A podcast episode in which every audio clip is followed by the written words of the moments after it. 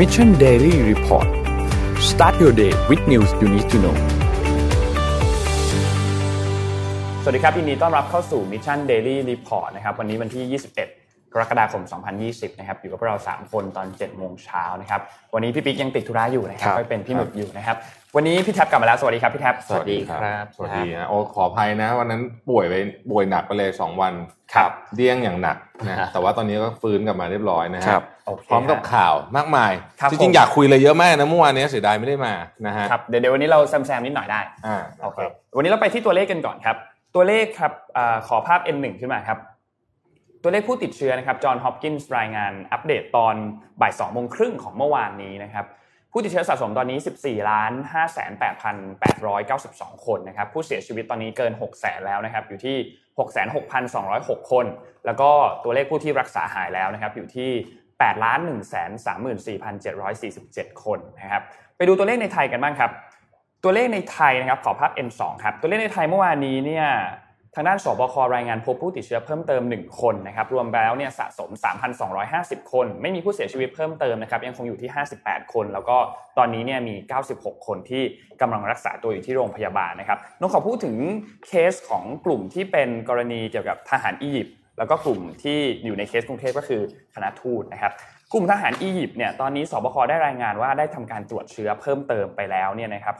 6,501 รายนะครับ ซึ่ง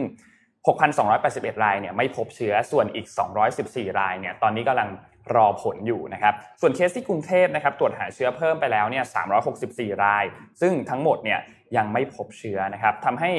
ทั้งหมดแล้วเนี่ยที่ตรวจไปประมาณ 6,800 กว่าเคสเนี่ยนะครับยังไม่มีการพบเชื้อโควิด -19 เพิ่มเติมนะครับแต่อย่างไรก็ตามอย่างที่เราทราบครับว่าเชื้อเนี่ยมันระยะฟักตัว ค่อนข้างนานประมาณครับ14 14 วัน เพราะนั้นอืมเพราะฉะนั้นเราต้องรอประมาณ 2 สัปดาห์ก่อนถึงจะรู้ได้มั่นใจได้ว่าจะไม่มีจริงๆนะครับครับอืมทีนี้เอ่อรายใหม่ที่เราพบวันนี้ 1 รายเนี่ยเป็นรายที่เดินทางกลับมาจากสิงคโปร์นะครับแล้วก็อยู่ในสเตจควอนตีนเพราะฉะนั้นยังคงไม่มีผู้ป่วยภายในประเทศนะครับเข้าใจว่าประมาณ 50กว่าวันแล้วครับนะครับอืมที่ที่เป็นการพบแบบแบบ local นะครับยังไม่มีนะครับตอนนี้เนี่ยก็เหมือนเดิมครับยังอยากให้ทุกคนเนี่ยอ่า ระมัดระวังเหมือนเดิม ยังคงใส่หน้ากากอนามัยอยู่ แล้วก็ some social distancing นะครับยังไงก็เพื่อความปลอดภัยเพราะเรายังไม่รู้ว่ามีเคสที่หลุดออกมาหรือเปล่าจากอืม2เคสดังกล่าวนะครับนี่คืออัปเดตจากทางสบคเมื่อวานนี้ครับครับ วันนี้มี stat ไหมครับพี่แท็บมีเอ่อมี stat ครับเสียงนนท์เบานิดนึงนะฮะเอ่อ stat ครับขอ stat ขึ้นมาเลยนะฮะวันนี้เนี่ยอยากจะให้ดูเพราะเดี๋ยวจะพูดเรื่องการเมืองสหรัฐให้ฟังนะครับ ก็เลยอยากจะให้ดู stat นิดหนึ่งว่าเอ่อ stat วันนี้เนี่ยมีอะไรบ้างนะครับ อันนี้เนี่ยเป็นตัวเลขของอ๋อโอเค อันนี้เรื่องของ private jet อยากให้ดูเครื่องบินเดี๋ยวเพราะเราจะพูดเรื่องประเด็นนี้ ว่าส่วนแบ่งการตลาดของบริษัทเครื่องบิน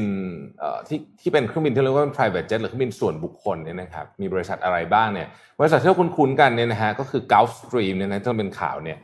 ถือว่าเป็นส่วนแบ่งอันดับ2นะครับแล้วก็มี Embraer นะฮะเป็นของบราซิลนะฮะแล้วก็ Bombardier นะเป็นอีกหนึ่งบริษัทที่เราคุ้นกันนะฮะอะภาพถัดไปครับ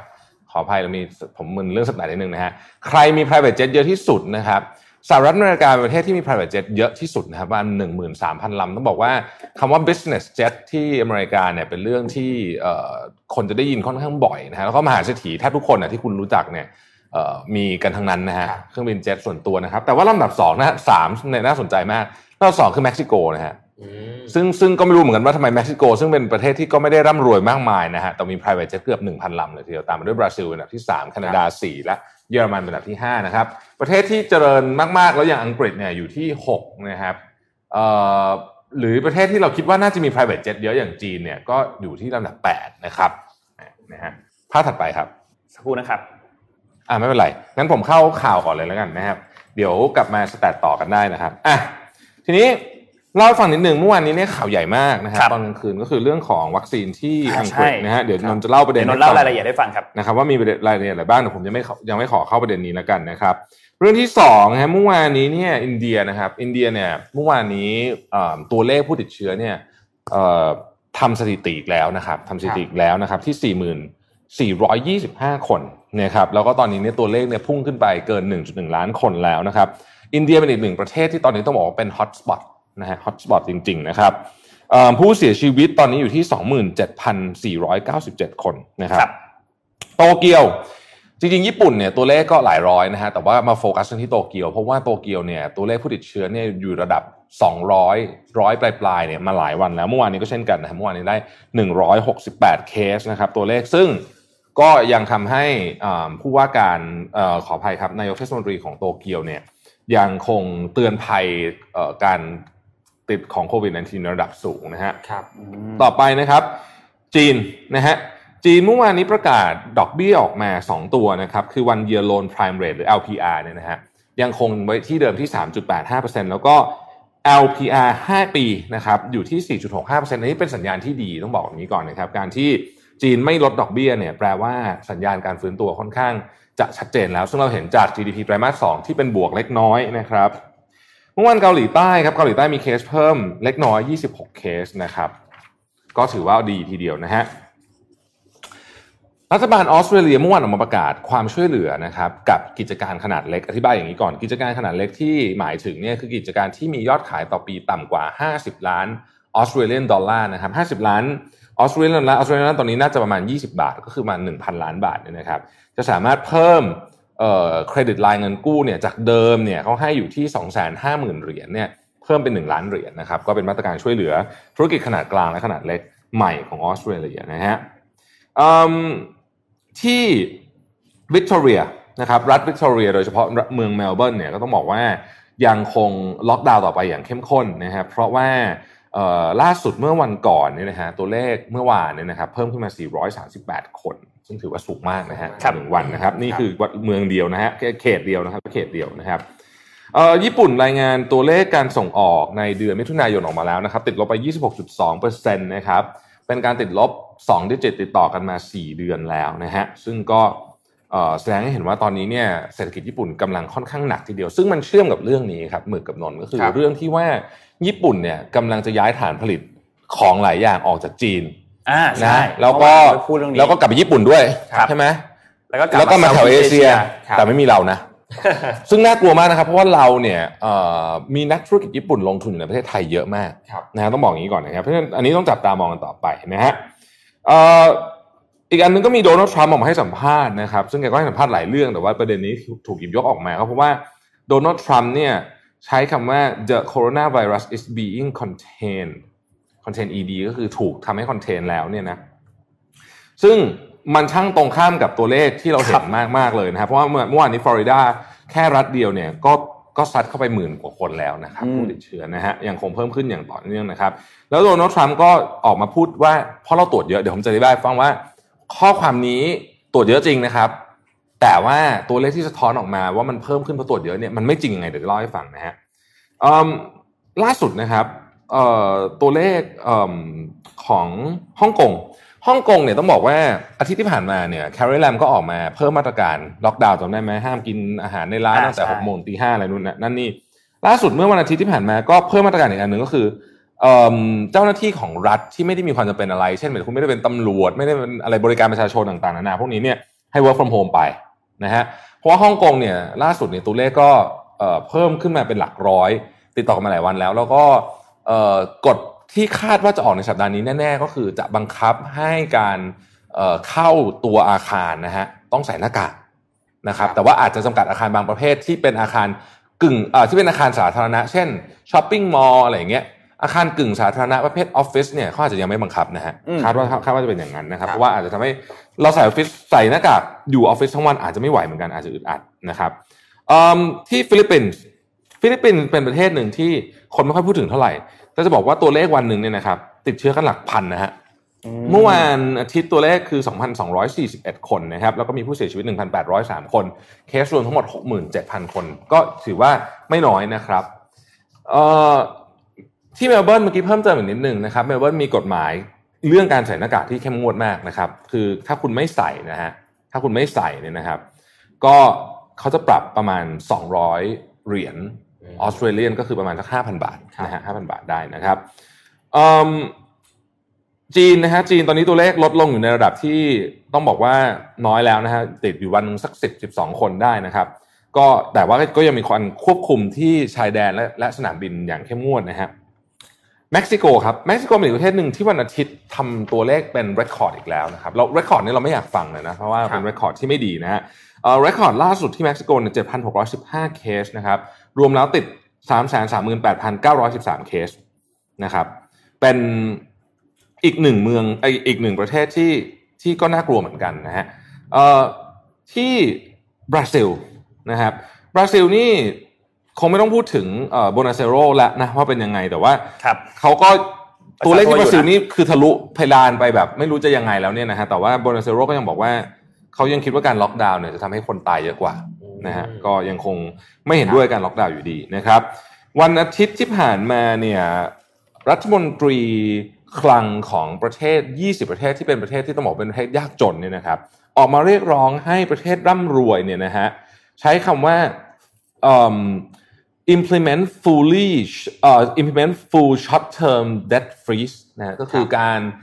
เรียกว่าอะไรอะหยุดการชำระหนี้ระยะสั้นแบบทั้งหมดเลย ไม่ต้องจ่ายอะไรเลยนะครับเพราะว่าตอนนี้เนี่ยประเทศที่ยากจนทั้งหลายเนี่ยจะไปต่อไม่ไหวแล้วนะครับอันนี้ก็จริงๆต้องบอกว่า G20 ตอนนั้นเนยเขาก็เขาก็พูดประมาณหนึ่งแล้ว แต่ว่าอันนี้เขาบอกว่าเดี๋ยวจะต้องขอต้องขอเพิ่มอีกนะฮะครับเอ่อมีการเปลี่ยนแปลงที่น่าสนใจในธุรกิจเสื้อผ้าที่ญี่ปุ่น คือตอนนี้เสื้อผ้าที่ญี่ปุ่นเนี่ยเอ่อออกมา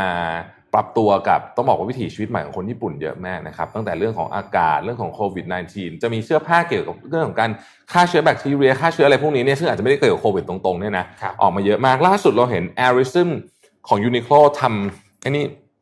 ผ้าปูที่นอนใช่ไหมฮะก็จะเป็นอีกอันของการปรับตัวของเขาเนี่ยฮะอืม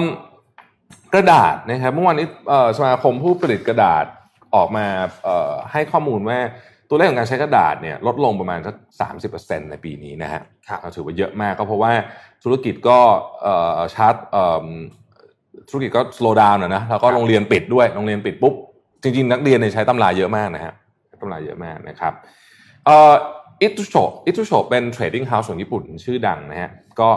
ให้พนักงานประมาณ 3,000 คนตอนนี้เนี่ยนะครับอยู่ที่ กลับไปทำงานที่บ้านนะฮะเพราะว่ามันมีเคสเพิ่มขึ้นมาอีกนะฮะโอเค ทีนี้มันมีสองสามเรื่องที่อยากจะชวนคุยนะฮะครับขอคุยกันแล้วกันนะเอาได้ประเลยเด็นนะเรื่องการเมืองก่อนแล้วกันนะครับได้เลยครับประเด็นการเมืองตอนนี้นี่ก็มีอยู่3ประเด็นใหญ่ที่ผมอยากจะชวนคุยในวันนี้ครับนะครับประเด็นที่หนึ่งก็คือว่าใครจะมาเป็นทีมเศรษฐกิจใหม่อ่านะใช่ฮะตอนนี้หลังจากที่เรากรองชื่อต่างๆนานาเราเอาเราเอาไปหมดแล้วเนี่ยก็จะเหลืออยู่2คนก็คือคุณปรีดีดาวฉายนะคครัรับบคุณปรีดีดาวฉายเนี่ยเอ่อ ต้องบอกว่าคุณปรีดีดาวฉายเนี่ยก็เป็นคนที่อยู่ในแวดวง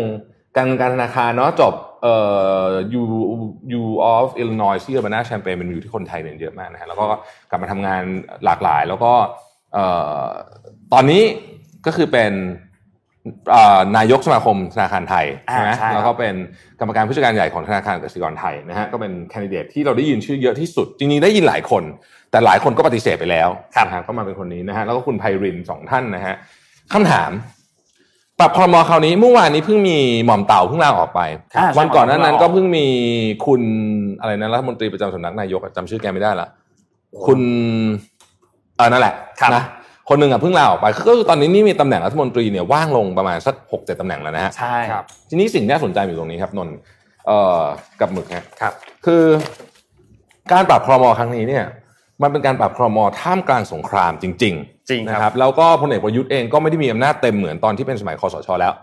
นะฮะทีนี้เรามาดูตำแหน่งที่สำคัญสำคัญนะครับหนึ่ง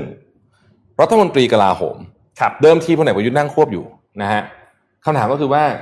จะนั่งต่อหรือเปล่า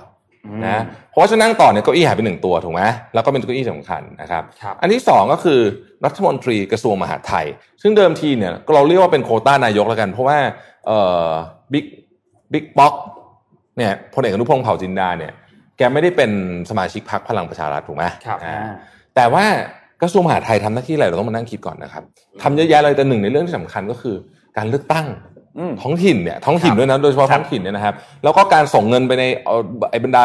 องค์กรท้องถิ่นต่างๆเนี่ยนะฮะซึ่งเกี่ยวข้องกับการเลือกตั้งโดยตรงใช่ไหมเพราะฉะนั้นเนี่ย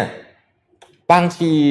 การที่หัวหน้าพักพลังประชารัฐมานั่งตำแหน่งนี้อาจจะฟังดู make sense เหมือนกันในในฐานะพักของในถ้าเรามองจากมุมของพรรคพลังประชารัฐ ก็มีความเป็นไปได้ที่มีข่าวมาว่าจะสลับตำแหน่งกัน คือสองปอเนี่ยเขาจะสลับตำแหน่งกันนะฮะบิ๊กป๊อกเนี่ยจะไปนั่งกระทรวงกลาโหมแทน แล้วก็ให้พลเอกประวิตยเนี่ยมานั่งที่กระทรวงมหาดไทยแทนครับนะเพื่อให้มันเหมือนกับรวบอำนาจเอ่อกลุ่มอำนาจได้เต็มที่มากขึ้นครับนะฮะเอิ่ม ขอบคุณครับ คุณเทวันลิปตาพันลบผมจำชื่อแกไม่ได้ คุณเทวันลิปตาพันลบนะครับเป็นอีกท่านหนึงที่ลาออกไปนะฮะครับทีนี้คำถามก็คือว่า ถ้าคุณปรีดีดาวฉายมานั่งกระทรวงการคลัง ซึ่งเอ่อกระทรวงการคลังเนี่ยก็โควต้าใครไม่รู้อะแต่ผมเชื่อว่าคงไม่มีใครที่เรียกว่าฝีฝีมือไม่ถึงกล้าเสนอตัวมานั่งอะครับผมว่าไม่กล้าหรอกนะใช่เพราะว่าไม่ไม่กล้าแน่นอนนะฮะกระทรวงการคลังไม่น่าไม่น่าจะเป็นประเด็นอะไร แล้วก็รองนายกที่เป็นตำแหน่งที่ดรสมคิดลาออกไปเนี่ยนะครับ ก็คงจะต้องเป็น คนที่ฝีไม้ลายมือถึงเหมือนกัน ถ้าใช่ถ้าไม่ควบนะ ถ้าไม่ควบนะฮะ แล้วอย่าลืมนะมีตำแหน่งรัฐมนตรีช่วยว่าการกระทรวงการคลังอีกที่คุณสันติพร้อมพัฒน์แกนั่งอยู่ตอนนี้ใช่ไหมจริง ๆ แล้วเนี่ยรัฐมนตรีช่วยว่าการกระทรวงการคลังเนี่ยอาจจะถูกหมุนทีเดียวเลยนะ ก็คือมาคู่เลยนะฮะเพราะว่างานนี้งานใหญ่เราต้องมองภาพอย่างนี้ก่อนว่าใครก็ตามที่เสนอตัวเป็นรัฐมนตรีว่าการกระทรวงการคลัง หรือว่าหัวหน้าทีมเศรษฐกิจในครั้งนี้เนี่ยเอิ่มถ้ามาจากคนนอก ซึ่งต้องมาจากคนนอกอยู่แล้วล่ะแล้วเพราะเห็นตัวตอนนี้ไม่มี มาจากคนนอกเนี่ย ก็ต้องถือว่าเสียสละพอสมควรครับอืมนะฮะเพราะว่าหนึ่งก็คือโดนด่าแน่นอนนะฮะอ่าใช่คือถ่ายโอใหม่กาสก็โดนที่จะด่าทำแล้วไม่โดนด่าเนี่ยน้น้ออยยมากเพราะว่าตอนนี้โอ้โหมันปัญหามันหนักจริงๆคือผมพูดจริงๆ to be fair นะใครมาตอนนี้ก็เหนื่อยอืมใครคือคุณเก่งมาจากไหนก็ตามเนี่ย มาตอนโอ้โหเจอสถานการณ์ตอนนี้ก็เหนื่อยครับอันดับที่สองเขาต้อง make sure ด้วยว่านายกเนี่ยจะสามารถกัน ตัวทีมเศรษฐกิจเนี่ยออกจากบรรดาเหล่านักการเมืองทั้งหลายได้อืมไม่ให้มาแบบถ้ามีอีกนั้นอีกนี่โอ้โหยิ่งเรื่องมันจะยิ่งหนักเข้าไปใหญ่นะฮะครับแล้วก็จะเปลืองตัวมากเลยถ้ามีเคสกรณีแบบนี้ ซึ่งพอเรามองแบบนี้ปุ๊บเนี่ยเราก็จะเริ่มเห็นว่าอ๋อเริ่มเข้าใจแล้วอะว่าทำไมคนที่นายกไปท้าบทามหลายคนเนี่ยเขาถึงปฏิเสธอ่าเพราะเขาบวกลบคูณหารแล้วเนี่ยมีคือไม่มีแต่เจ้ากับเจ๊งคุ้มอะอะใช้คำนี้นะมีแต่เจ้ากับเจ๊งแถมคุณยังไปรับตำแหน่งต่าง ๆ ไม่ได้อีกสองปีนะอืมอืมก็ คนอื่นเขาก็มีอาชีพการงานถูกไหมครับคนหลายหลายคนนี่ก็เป็นมืออาชีพนะเขาก็ต้องคิดถึงเอ้ยแล้วแล้วหลังจากนี้คงไงวะไปทำอะไรไม่ได้อยู่นอนนอนอยู่บ้านสองปีอย่างเงี้ยเหรอเอออะอันนั้นก็เป็นเรื่องหนึ่งครับอีกเรื่องหนึงที่น่าสนใจก็คือตำแหน่งรัฐมนตรีว่าการกระทรวงพลังงาน ซึ่งก็ไม่รู้เหมือนกันว่าทำไมรัฐมนตรีว่าการกระทรวงพลังงานเนี่ยนะถึงเป็นที่ต้องการเหลือเกินนะครับภาคฝั่งของพรรคพลังประชารัฐเองเนี่ยก็ต้องการที่จะดันคุณสุริยะจึงรุ่งเรืองกิจอืมมาอย่างมากเลย ซึ่งจะบอกว่า จริงๆไม่ใช่เพราะคุณสุริยะนะมีคุณนัทพลอะไรนะแต่ว่าเอาละคุณสุริยะเนี่ยเป็นคนที่เราได้ยินชื่อเยอะที่สุดนะครับคือเดิมทีเป็นทุนสนธิรัตน์ถูกต้องซึ่งยืนออกเรียบร้อยแล้วครับเรียกว่าเป็นโควต้านายกแล้วกันอ่าใช่อ่าโควต้าตอนเนี้ยคำถามก็คือไอ้เนี่ยมันโควต้าใครผมไม่ชอบระบบโควต้าเพราะอย่างเงี้ยเห็นไหมคือจริงๆเนี่ยมันควรจะเป็นคนที่เหมาะสมมาทำนะคครัรับบครับโอเค คือผมไม่ได้บอกว่าคุณสุริยะไม่เหมาะสมไม่เหมาะสม แต่แค่บอกว่า มันควรจะต้องถูกเลือกจากความเหมาะสม ไม่ใช่เลือกเพราะว่านี่โควต้าชั้นฉันเลยต้องสั่งคนเข้าไปครับนะฮะ คุณไพรินจะได้นั่งเก้าอี้นี้หรือเปล่าก็ขึ้นอยู่กับว่าจะตกลงเก้าอี้นี้กับพรรคพลังประชารัฐสำเร็จไหมครับถ้าไม่สำเร็จ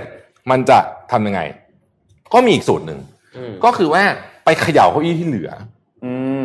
ถูกไหมเพราะว่าตอนนี้เนี่ยจริง ๆ สมการการเมืองในตอนแรก วันแรกที่ฟอร์มคอรมอนี้เนี่ยนะฮะภูมิใจไทยกับประชาธิปัตย์ไม่ได้มีเก้าอี้ไม่ได้มีสสเท่านี้ครับแล้วตอนนี้เสียงสองสสไม่ได้ปริ่มน้ำเหมือนตอนนั้นละ ตอนนี้ 270 กับ 200 อะไรก็ไม่รู้อะคือห่างกันเยอะอะ เพราะฉะนั้นเนี่ยอาจจะมีการเขย่าหมดเลยหรือเปล่า แต่ถ้าเป็นแบบนั้นนี่ผมรับรองว่าพักร่วงก็ก็ครับนั่นมากเลย ก็ต้อคงรับก็ต้องก็ต้องหนักหนาสาหัสมาก คือคือ ตอนนี้ต้องเห็นว่าศึกหนักจริง ๆ ในการปรับคอรมออันนี้นะครับ แล้วชื่อของคุณปรีดีดาวฉายกับคุณไพรินเนี่ย ซึ่งเราคิดว่าชัวร์ๆเนี่ย ต้องบอกว่าไม่ชัวร์นะอ่าไม่ชัวร์ไม่มีอะไรชัวร์จนกว่าเราจะเห็นอ่า คำใช่สั่งต่างๆนะเราเคยถูกต้องเราเคยเห็น มาแล้วนะที่ประเภทที่แบบเต็งจ๋านอนมานอนมานอนมาเนี่ยนะฮะแต่ก็ไม่ใช่แล้วก็ไม่ใช่ ถึงขนาดที่มันเคยมีตำนานนะตำนานจะได้มาแต่งชุดรอครับตอนราชองค์การเกอร์นี่ก็มีมาแล้วครับนะฮะมีมาแล้วเพราะฉะนั้น อย่าไปคือโอเคอันเนี้ยแปดสิบเปอร์เซ็นต์เชื่อว่าแต่ว่าไม่แน่อืมเฮ้ยเดี๋ยวก่อน คนมาเยอะละนี่ ของแจกวันนี้ ภาคภูมิใจมากนะครับ The Room Where It Happened John Bolton National Security Advisor คนเก่าของของทรัมป์ที่ออกมาแฉนะฮะครับอันนี้เนี่ยเรา pre-order มาจากจาก Book Depository ผมไม่รู้เมืองไทยมาถึงยังนะ แต่ถึว่างแล้วถึงแล้วนนท์ไปซื้อมาถึงแล้วใช่ไหมอะโอเค แต่ว่าเวลาอันนี้เพราะเรามาเราจะแจกวันนี้ครับสามผมเล่มนะฮะครับตั้งใจฟังดีๆ วันนี้อยากแจกให้คนที่พิมพ์เร็วอะโอ้นะอืมต้องถูกด้วยนะ แต่ต้องพิมพ์เร็วนะครับเพราะฉะนั้นเนี่ยวันนี้จะเอา ลำดับหนึ่งสองสามเลยแล้วกันโอเคอ่าหนึ่งสองเราสามบอกอย่างนี้ก่อนนะครับเดี๋ยวคิดก่อนว่าจะคำถามแต่ยังไม่ได้คิดคำถามนะเดี๋ยวยังไม่ได้คิดคำถามยังไม่ได้คิดคำถามนะฮะยังไม่ได้คิดคำถาม โอเค อันนั้นเรื่องหนึ่งครับเรื่องที่สองชุมนุมเมื่อวันเสาร์นะฮะชุมนุมเมื่อวันเสาร์เนี่ยก็ต้องบอกว่าเป็นการชุมนุมที่ เรียบร้อยดี ไม่มีอะไร มีวุ่นวายนิดหน่อย ตอนประมาณสักสามสี่ทุ่มถ้าผมอ่าติดตามใช่ไม่ผิดใกล้ๆเลินะกตอนช่วงใกล้ๆแล้วก็เลิกเลิกวันเลิกเที่ยงคืนเพราะว่าแกนนำเห็นว่าไม่ปลอดภัยนะครับครับท่านเอ่อก็โอเค แต่ว่าเรื่องนี้เนี่ย มัน มันมีความรู้สึกถึงความจุดติดอยู่อ่าพอสมควร คือเวลาชุมนุมแบบหนึ่งวันแบบนี้นี่หลายคนแบบเฮ้ยก็คนออกมาเป็นสมมติ Flash mob เขาบอกก็กี่พันคนไม่รู้เนี่ยก็ไม่ได้ดูเยอะ ผมอยากจะบอกนะครับ ทุกม็อบก่อนหน้าเนี้ยเริ่มวันแรกเนี่ย หลักร้อยอืมด้วยซ้ำไม่อืมอาจจะไม่ถึงหลักพันด้วยซ้ำแล้วก็กลายมาเป็นไอ้ม็อบใหญ่ๆทั้งหลายที่เราเห็นเนี่ยทุกครั้งทุคกรับครั้ง เพราะฉะนั้นวันแรกๆเนี่ย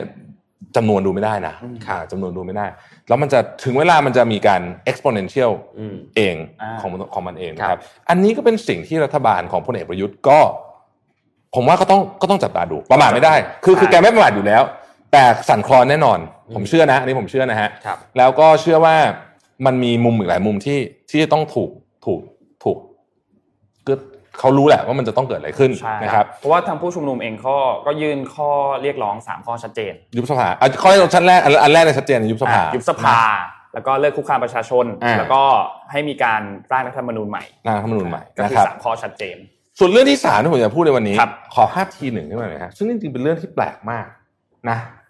แปลกมากจริง ๆ ก็คือเมื่อวานจะไม่ใช่หรอกจริงๆมันมีตั้งแต่วันอาทิตย์ละมันมีหนังสือคล้ายๆกับ TOR ครับหลุดออกมาว่ากองทัพบก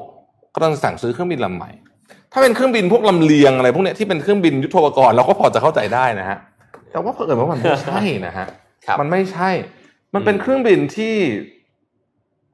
อะภาพมาไหมฮะ ทีหนึ่งนะฮะ ที่เพิ่งที่เพิ่งส่งเข้าไปมื่อใหกี้ม่นะครับครับ Gulfstream G500 เอาเล่าให้ฟังก่อนคือ Gulfstream เนี่ยนะครับ เป็นอย่างที่บอกครับ เป็นบริษัทผลิตเครื่องบิน private jet อืมนะฮะ เครื่องบิน private jet ภาพที่สองฮะ เครื่องบิน private jet ที่ว่าเนี้ยหน้าตาข้างในเป็นแบบนี้ ซึ่งไม่มีไม่มีไม่มีจุดประสงค์ใดๆในการเอาไปรบกับใครได้ครับทั้งสิ้นนะฮะเป็นการขน VIP ภาพถัดไปได้ไหมฮะอืมอะอย่างนี้คุณเคยดูหนังเรื่อง Blacklist ไหมอืมอ่าเวลา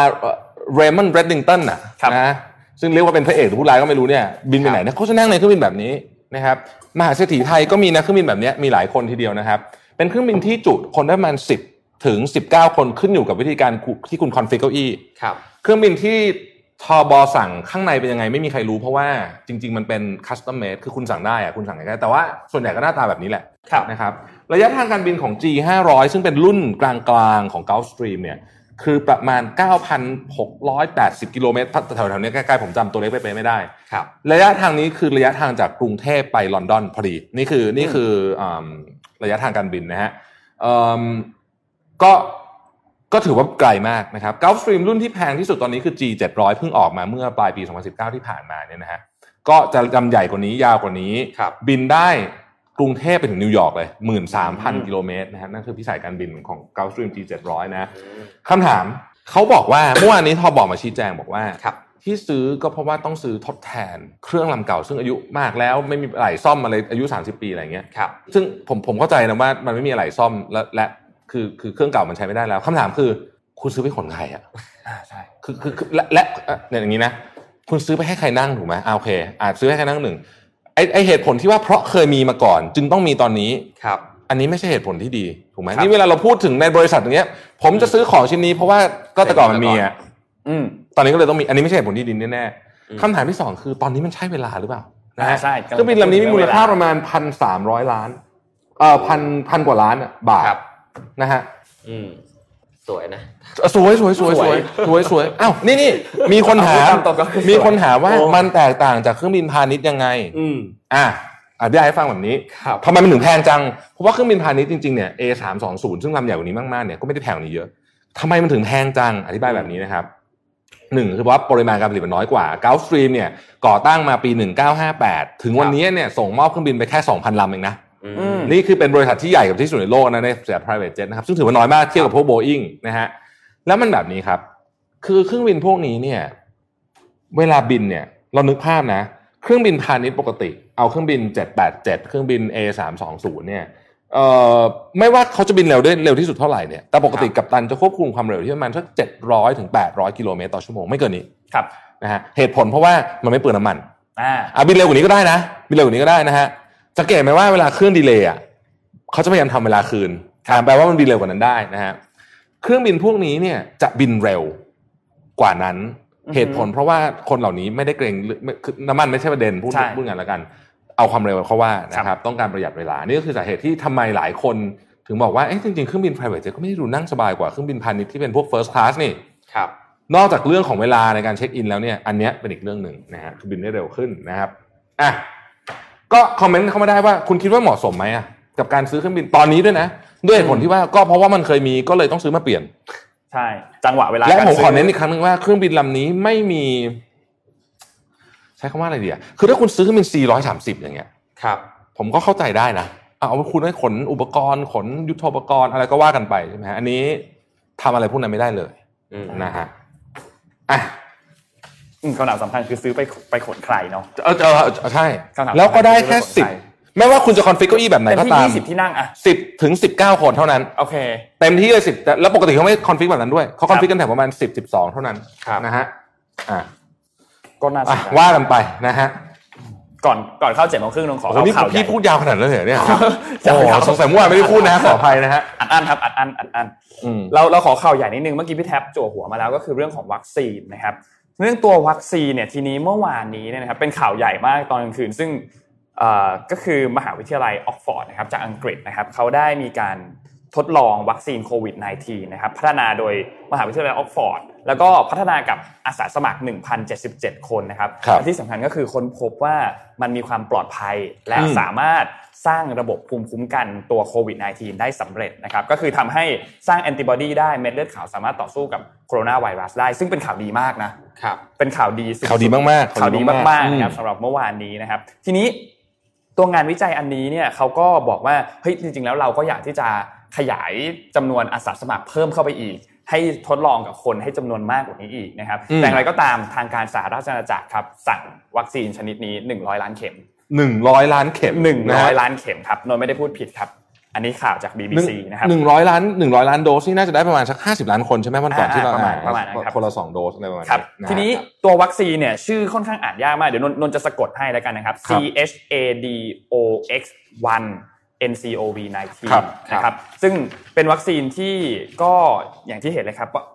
สามารถป้องกันโควิด -19 ได้นะครับ แต่ว่าผลข้างเคียงของมันเนี่ยค่อนข้างน้อย คืออต้องบอกว่าตอนนี้ที่เขาทดลองกันอยู่วัคซีนหลายอันเนี่ยคือโอเคมันมันสร้างแอนติบอดีได้นะแต่ว่าบางอันผลข้างเคียงของมันก็เยอะเยอะเกินไปนะครับ ที่ร่างกายมนุษย์จะรับไหวนะครับ แน่นอนตัววัคซีนอันนี้มีผลข้างเคียงเช่นเดียวกัน แต่ว่าไม่อันตรายนะครับ ก็คืออาจจะทำให้ตัวร้อนมีไข้ปวด ปวดหัวนะครับ แต่ว่าทางนักวิจัยเนี่ยได้บอกนะครับว่าตัวยาพาราเซตามอลเนี่ยสามารถช่วยบรรเทาอาการได้ ซึ่งก็ถือว่าเป็นเรื่องที่ดีหลายๆครั้งก็เป็นอย่างนี้อยู่แล้วเวลาเราไปฉีดวัคซีนบางทีกลับมาเราจะไข้ขึ้นอยู่แล้วใช่ไหมครับซึ่งเป็นผลข้างเคียงของวัคซีนนะครับแต่ถือว่าไม่อันตรายมากนะครับ โดยมหาวิทยาลัยออกซ์ฟอร์ดก็ออกมากล่าวนะครับ ตอนนี้เนี่ยจะทำการทดลองเพิ่มเติมอีกนะครับ แต่ว่าสำหรับผลการทดลองเบื้องต้นเนี่ยต้องบอกว่าค่อนข้างน่าพอใจมาก นะครับทีนี้มันมีการทดลองอีกอันหนึ่งด้วย แต่ว่าอันนี้เนี่ยเป็นเป็นในเชิงของการรักษาไม่ใช่วัคซีนนะครับอันนี้เนี่ยเป็นผลการทดลองนะครับ โดยเขาเนี่ยใช้โปรตีนนะครับ โปรตีนอันนี้เนี่ยมีชื่อว่า interferon beta ครับตัวโปรตีนอันนี้เนี่ยเขาจะให้ทำการผู้ป่วยเนี่ยทำการสูดโปรตีนนี้เข้าไปเหมือนสูดออกซิเจนอะครับนะครับพอสูดโปรตีนนี้เข้าไปเนี่ยแล้วเขาพบว่าผู้ป่วยเนี่ยลดอาการที่จะไม่จำเป็นต้องใช้เครื่องช่วยหายใจอืมแล้วทำให้ผู้ป่วยเนี่ยรักษาตัวในโรงพยาบาลเนี่ยน้อยลงอืม จำนวนวันน้อยลงอย่างมีนัยสำคัญ ส่วนใหญ่แล้วจะรักษาประมาณ 9 วันขึ้นไปใช่ไหมครับแต่อันนี้เนี่ยเหลือประมาณ 6 วัน ซึ่งเป็นตัวเลขที่เยอะมากอืมสายหายไป 3 วันเนี่ยเยอะมาก ในทุกเชิงเลยในเชิงการรักษาผู้ป่วย แล้วก็ในเชิงการเพิ่ม capacity ให้กับบุคลากรทางการแพทย์นะครับทีนี้ทางบริษัทซึ่งเป็นบริษัทซีนเจนเนี่ยนะครับเขาก็บอกว่าคนไข้ที่รักษาด้วยวิธีนี้เนี่ยมีโอกาสมากกว่าคนไข้ปกติถึง2-3เท่าเลยนะอืมที่จะสามารถกลับมาใช้ชีวิตได้ปกติเนี่ยนะครับ ตอนนี้เนี่ยก็ต้องมีการยืนยันข้อมูลเพิ่มเติมเข้าไปก่อนนะครับแล้วก็ตัวงานวิจัยเองเนี่ยก็ยังไม่ได้มีการตีพิมพ์ในวารสารวิชาการแบบที่เราเคยเอามาเล่าให้ฟังด้วยนะครับ แต่ว่าอย่างไรก็ตามทางทีมวิจัยเนี่ยกำลังทดลองเรื่องนี้อย่างใกล้ชิดมากๆนะครับ เพราะว่าถือเป็นจุดหนึ่งที่เป็นการรักษา นะครับเพราะว่าอย่างที่คุณหมอตอนที่เราโฟนอินกับคุณหมอเนี่ยมันมีสองวิธีก็คือถ้าไม่ได้วัคซีนอืมเราก็ต้องหายารักษาให้ได้ใช่นะครับเพราะว่าโรคหลายโรคในในในโลกเราเนี่ยนะครับมันก็สองวิธีนี้แหละใช่วิธีใดวิธีหนึ่ง เมื่อเจอวิธีใดวิธีหนึ่งแล้วอะวัคซีนอาจจะไม่จำเป็นแล้วก็ได้นะครับอืมเพราะฉะนั้นอันนี้เนี่ยถือเป็นข่าวดีมากๆนะครับที่น่าสนใจอืมในตอนนี้นะคือตอนนี้ก็ก็เรียกได้ว่ามีแต่มีแต่ข่าวดี สำหรับเรื่องครับของโควิด -19 แม้ว่าตัวเลขจะอาจจะยังทำลายสถิติอยู่เรื่อยๆนะครับแต่ในเชิงของรีเสิร์ชแล้วก็วิทยาศาสตร์ในการรักษาเนี่ยถือว่ามีข่าวดีออกมาอืมครับเรื่อยๆนะครับคือทันทีที่มีวัคซีนที่แบบเนี่ยอย่างเงี้ยปุ๊บเนี่ยผมก็เชื่อว่าเอ่อความรู้สึกของตลาดเปลี่ยนทันทีเลยนะครับอ่านะวันนี้เนี่ยเชื่อว่าหุ้นน่าจะบวกอ่านะวันนี้จากข่าวนี้นะครับ เพราะว่าครับ ท่านคือถ้าถ้าเกิดว่าสมมติมีการเริ่มฉีดวัคซีนในปริมาณประชากรจำนวนเยอะเมื่อไหร่นนหมึกก็ก็คงจะนึกออกว่า คนมันจะเปลี่ยน perception ของการใช้ชีวิตเลยนะถูกต้องคือคือประเทศอย่างอังกฤษเนี่ยเป็นประเทศที่คนผู้ติดเชื้อเยอะเขาไม่คือการออกไปนอกบ้านเนี่ยมีความเสี่ยงเยอะกว่าอย่างประเทศเราเยอะถูกไหมอืมอย่างเราก็ชิวๆแต่ว่าอย่างดูหรือผมอยู่อเมริกาอย่างเงี้ยผมคงครับโอ้โหผมอยู่ฟลอริดาติดวันละหมื่นสองผมคงไม่กล้าไปไหนอะใช่อยู่แต่ช่ไหมในบ้านอยู่แต่ในบ้านอะนะเพราะฉะนั้นก็คงจะเปลี่ยนความรู้สึกเยอะพอสครัมบควรทีเดียวนะครับ ถือเป็นข่าวดีครับอะถือเป็นข่าวดีมากๆนะครับ ติดตามกันต่อไปนะฮะแต่การเราที่รัฐบาลอังกฤษสั่งซื้อเป็นหนึ่งร้อยล้านโดสเนี่ยก็ถือว่าเยอะมากเยนะอะเยอะมากเยอะเขามากค่อนข้างมั่นใจแล้วมั่อะนใจว่ามั่นใจว่าเออผลข้างเคียงน้อยครับนะฮะเราเราจะบอกว่าไม่มีผลข้างเคียงเลยก็คงจะเป็นไปไม่ได้นะครับของใหม่ๆขนาดนี้นะฮะโอเค เราไปเจ็ดโมงครึ่งกันดีกว่าเจ็ดโมงครึ่งวันนี้สั้นๆ เพราะเพราะว่าข่าวเยอะมากครับนะฮะขึ้นมาเป็นรูปแจกันคุณจะงงว่าให้เล่าเรื่องอะไรวะเนี่ย นะฮะวันนี้ผมอยากจะบอกว่าอยากจะมาชวนคุยเรื่องของเรื่องของการการเล่าเรื่องในระยะในในในในในช่วงเวลาที่เรามีจำกัดหรือว่าเราเราใช้คำว่าภาษารุ่นใหม่วัยรุ่นเขาใช้คำว่า elevator pitch อืมนะฮะแต่จริงๆมันมีมานานแล้วนะเรื่องวิธีการทำงานเนี้ยนะฮะครับผมเล่าเรื่องหนึ่งให้ฟัง ต้องบอกว่าเรื่องนี้เป็นตำนานเลยทีเดียวนะครับนนท์กับเบิกรู้จัก JP Morgan ไหมครับรู้รู้จัจักกครับแน่นอนอ่า JP Morgan เป็นธนาคารใช่ไหมใช่ครับ แต่ว่าคนก่อตั้งเขาเป็นชื่อนั้นเหมือนกันรู้ไหมอ่า JP Morgan เนี่ยก็เป็นเรียกว่าเป็น คนที่มั่งคั่งแล้วก็ทรงอิทธิพลที่สุดคนหนึ่งของโลกเลยนะฮะคในรับช่วงปลายศตวรรษที่ 19 ถึงต้นศตวรรษที่ 20 รวยมากรวยพอๆกับพวกเจฟเบซอสอะไรอย่างเงี้ยเทียบเอิ่มเทียบเงินค่าเงินมาเป็นวันนี้แล้วเนี่ยนะฮะหรือจอห์นดีร็อก e เฟลล่าที่เรารู้จักกันนะฮะเขาก็เป็นเจ้าของกิจการอะไรมากมายเลยนะฮะแล้วก็ร่ำรวยมากเนี่ยนะครับอืมแต่นอกจากเป็นนายธนาคารและเป็นเจ้าของกิจการเป็นนักธุรกิจแล้วเนี่ยอีกครับหนึ่งบทบาทที่คนรู้จัก JP Morgan ก็คือบทบาทของการเป็นนักสะสมงานศิลปะชิ้นสำคัญด้วยอ่านะฮะซึ่งการสะสมหมดรูปวาดรูปถ้วยหายชามอะไรจนถึงครับ อันนี้ด้วยนะฮะนี่คืออันนี้ผมเอารูปมาจาก Google มันจะไม่ไม่ไม่ใช่ของจริงนะที่เขาพูดถึงนะฮะครับแต่ว่า JP Morgan เนี่ยเวลาคุณจะซื้อพวกงานศิลปะเนี่ยนะครับมันต้องมีนายหน้าครับอ่ามาตรวจสอบเรื่องความถูกต้องว่ามันเป็นของจริงไหมของปลอมหรือเปล่าอะไรพวกนี้เป็นต้นเนี่ยนะครับ JP Morgan เนี่ยปกติเนี่ยก็ใช้นายหน้าเยอะมากอืม เป็น10บสคนเลยนะครับแล้ววันหนึ่งเขาก็เชิญนายหน้าค้าศิลปะคนหนึ่งชื่อโจเซฟดูวีนมาเจอเขาที่อพาร์ตเมนต์ที่ Fifth Avenue ที่นิวยอร์กครับนะครับมาถึงปุ๊บ JP Morgan ต้องการทดสอบว่าไอ้คนนี้เก่งมากโจเซฟดูวีนเนี่ยก็บอกว่าเนี่ยเขามีจัดการแบบเนี้ยอยู่ห้าใบเรียงอยู่เลยนะ อยู่ในห้องอยู่ในห้องอ่ารับแขกของเขาเนี่ยเป็นจัดการครับห้าใบจัดการอันนี้เป็นจัดการของราชวงศ์หมิงเก่าแก่มากนะฮะอือฮึแต่ว่ามีของจริงอยู่ในเนี้ยแค่สามใบเท่านั้น อีกสองใบเนี่ยเขาเนี่ย ไปจ้างช่างที่เก่งมากครับทำให้มันเหมือนเหมือนที่สุด คุณลองใช้เวลาพิจารณาดูนะฮะ JP Morgan ก็โพสต์กับโจเซฟดูวิน ว่าคุณลองใช้เวลาพิจารณาดูว่าไอ้จากการของราชวงศ์หมิงเนี่ยสองใบไหนที่เป็นของปลอมนะครับ เดี๋ยวผมจะกลับมาครับอะเดี๋ยวผมจะกลับมาแล้วก็แล้วเขาก็เดินออกไป เดินออกไปยังไม่พ้นห้องรับแขกเลยเนี่ยนะครับ ได้ยินเสียงแจกันแตก หันกลับมาด้วยความตกใจ สิ่งที่โจเซฟดูวินทำก็คือเอาไม้เท้าคนสมัยก่อนเขาชอบถือไม้เท้ากันแม้ว่าคุณจะไม่ต้องใช้ก็ตามเนี่ยนะครับเป็นเครื่องประดับอย่างหนึ่งกระแทกแจกันอะลงไปที่พื้นเลยสองใบ กระแทกแจกันลงไปแตกสองใบเลยนะฮะแล้วก็บอกว่านี่แหละครับสามใบที่เหลือเนี่ย คือของจริงนะครับ นับตั้งแต่วันนั้นเป็นต้นมา เป็นเวลาอีก30ปีเนี่ย JP Morgan ไม่เคยใช้ในหน้าค้าศิลปะคนไหนอีกเลย นอกจากโจเซฟดูวีนจนกระทั่ง JP Morgan เสียชีวิต อันเนี้ยไม่ใช่การเวลาเราจะพูดถึงความเก่งของเราเนี่ยครับมันไม่ใช่การพูดว่าเราเก่งแค่ไหน แต่มันคือการแสดงออกและที่สำคัญที่สุดคือความมั่นใจด้วยครับแต่คุณต้องเก่งจริงนะถ้าคุณใช้วิธีนี้เพราะเกิดผิดใบไปว่ารู้กันว่าเป็นไงนะเรียบร้อยเลยนะเรื่องก็จะเป็นอีกแบบหนึ่งนะฮะเรื่องก็เป็นจะแบไม่บมีสตอรี่นี้ก็จะไม่มีสตอรี่นี้ครับครับนะครับผมภาพตัดไปฮะอืม คุณแม่รูปนี้อ่าฮะนี่คือโฆษณาสบู่โดฟนะฮะสบู่โดฟอันเนี้ยเนี่ยเขียนไว้ว่า with เนี่ย20 25% moisturizing cream เนี่ย Dove helps skin maintain its natural moisture นะครับครับต้องเล่าแบบนี้ก่อนว่านี่เป็นโฆษณาในตำนาน โฆษณานี้เนี่ยถูกคิดขึ้นมาต้นตอมาในปี 1953 นะครับเดวิดโอกิลวีคนที่เป็นคนก่อตั้งบริษัทโอกิลวีเลยอะตัวตัวครับตัวคนก่อตั้งเลยเนี่ยนะครับ คิดไม่ออกสักทีว่าจะอธิบายไอ้ความ เหมือนกับความ moisture ของสบู่ของลูกค้ายังไงนะฮะจนกระทั่งเนี่ยเขาคิดอยู่เกือบปี เขาก็เลยบอกว่า Dove won't dry your skin แล้วก็เอาภาพที่เป็นเหยือกของ moisturizer เนี่ยครับเทลงไปในก้อนสบู่เพื่อสื่อถึงความชุ่มชื้นนะฮะอืมภาพเนี้ยไอคีวิชวลเนี้ยถูกใช้ต่อมาอีกเกือบหกสิบปีนะครับ เป็นเป็นภาพที่คือมันเล่าปุ๊บแล้วมันอธิบายในตัวมันเองได้เลยนะครับ นี่คือ สิ่งที่อยากจะเล่าวันนี้ว่า เวลาเล่าเรื่องเนี่ยครับคุณต้องคือมันมีคนสงมันมีคนคัดค้านเยอะนะตอนรูปนี้จะบอกว่าให้ยคนจะเก็ตเปล่าหรือไม่เก็ตคือคุณต้องเข้าใจและมั่นใจในแมสเซจของคุณว่า คนจะรู้เรื่องแน่ๆนะฮะอ่าจะเข้าใจแน่ๆอะโอเคนะครับ เดี๋ยวผมพาไปดูข่าวที่เกี่ยวกับเรื่องเทคเทคโนโลยีเหมือนเดิมนะครับอาขอรูป M1 เลยครับกาเกานะครับบริษัทที่เป็นเจ้าของแอปพลิเคชันแชทชื่อดังนะครับในเกาหลีเนี่ย จริงๆ เคยยื่น IPO รอบแรกไปแล้วนะครับ แล้วก็มีได้ยกเลิกแผนไปนะครับ กลับมายื่นอีกครั้งนะครับ ในรอบที่ 2 เมื่อวันที่ 11 มิถุนาที่ผ่านมานะครับ มีมูลค่าเพิ่มขึ้นนะครับ คือจากเดิมเนี่ย1.7 ล้านล้านวอนนะครับ รอบ2เนี่ยพุ่งขึ้นสูงถึง 2.8 ล้านล้านวอนนะครับ โดยเมื่อปีที่แล้วเนี่ยบริษัทสามารถทำรายได้สูงสุดอยู่ที่ 390.1 พันล้านวอนนะครับ มีกำไรจากการดำเนินงานเนี่ยถึง 30 5,000 ล้านวอนนะครับและกำไรสุทธิอยู่ที่ 86 เอ้ย 88.6 พันล้านวอนนะครับส่วนราคาหุ้นนะครับของบริษัทเนี่ยก็กระโดดจาก 17,500 วอนนะครับเมื่อ 2 กรกฎาคมที่ผ่านมาขึ้นมาเป็น 55,000 วอนนะครับโดยแถลงว่าสาเหตุเนี่ยมาจากความคาดหวังของตลาดนะครับที่มีต่อธุรกิจที่ไม่ต้องพบปะกับผู้คนก็คือธุรกิจที่เป็นแอปแชทนะครับแล้วก็กาเกาเกมเองก็มี เรื่องของตลาดเกมที่รองรับอยู่นะครับ ก็เป็นบริษัทหนึ่งในบริษัทเกมชื่อดังที่เอ่อได้ IPO เข้าไปในตลาดหลักทรัพย์เรียบร้อยนะครับอืมอืมอะไปที่ข่าวที่สองนะครับ ขอรูป M2 นะครับเอ่อ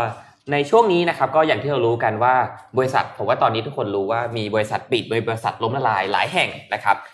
ทีนี้ผมจะขอหยิบงานวิจัยจาก Euler h e r s m e t นะครับมาเล่าให้ฟังนะครับ ซึ่งเป็นบริษัทบริษัทประกันสินเชื่อที่มีสำนักงานใหญ่เนี่ยตั้งอยู่ที่กรุงปารีสของฝรั่งเศสนะครับ ได้เผยแพร่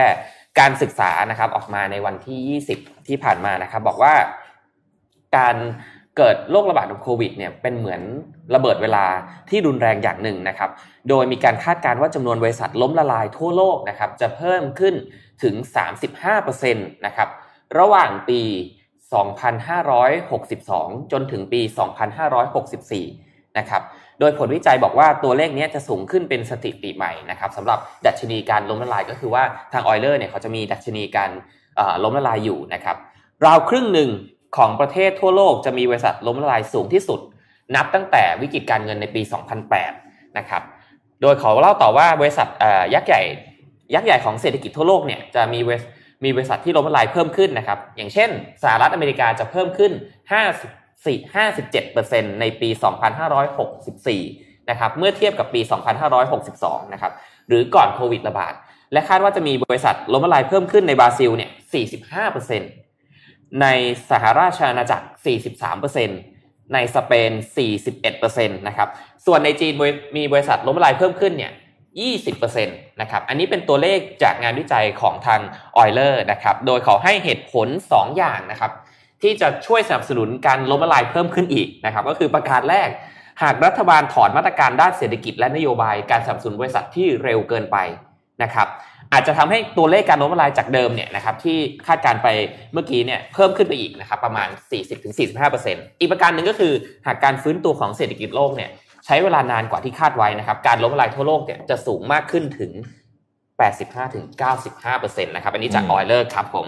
โอ้ก็ต้องติดตามแล้วแต่ปีนี้บริษัทล้มละลายเยอะจริงๆเยอะจริงเยอะๆพี่คครัรับบยื่น chapter 11กันนะครับอะเราเรามาดูอีกนิดนึงปวดมากนะครับ ที่ฝั่งของ IBM บ้างเมื่อกี้พูดถึงเรื่องของการล้มละลายนะครับก็เหมือนเดิมฮะผมก็เอาข่าวเทคมาเล่าให้ฟังเหมือนเดิมนะครับ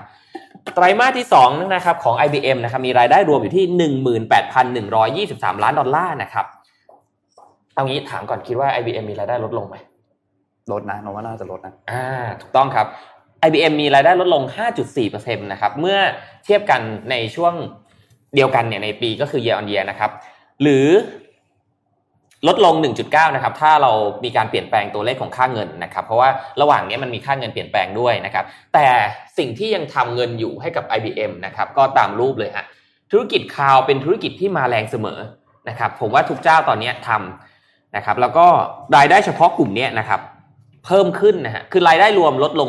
5.4 แต่รายได้ในธุรกิจกลุ่มคลาวเนี่ยเพิ่มขึ้น 30%น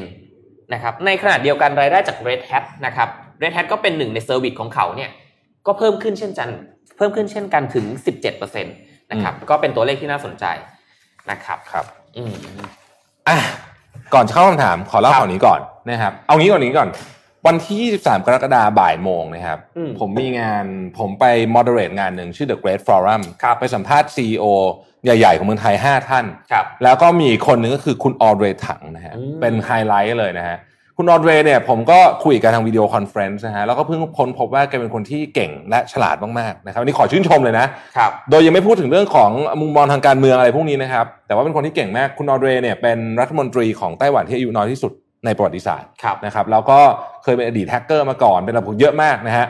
แต่จะเล่าให้ฟังคือเมื่อวานมันมีข่าวเรื่องนี้อืมอย่าลืมนะวันที่ 23 ไปดูด้วยนะฮะนี่โฆษณาไปก่อน แต่เมื่อวานมันมีข่าวเรื่องนี้ครับคุณออเดรถังเนี่ยให้สัมภาษณ์กับเอ่อเอเชียนนิเคอีรีวิวครับอืมนะฮะบอกว่าให้ระวังนะไอ้พวกอุปกรณ์ 5G ของจีนน่ะจะเหมือน Trojan Horse อ่าใช่ม้าโทรจันนะครับอืมซึ่งเป็นข่าวใหญ่มาก เพราะออกมาจากปากของรัฐมนตรีคนดังด้วยใช่นะครับเล่าแบบนี้ก่อน นะครัฮะบเล่าแบบนี้ก่อน คืออย่างนี้ คุณออเดรเนี่ยบอกว่า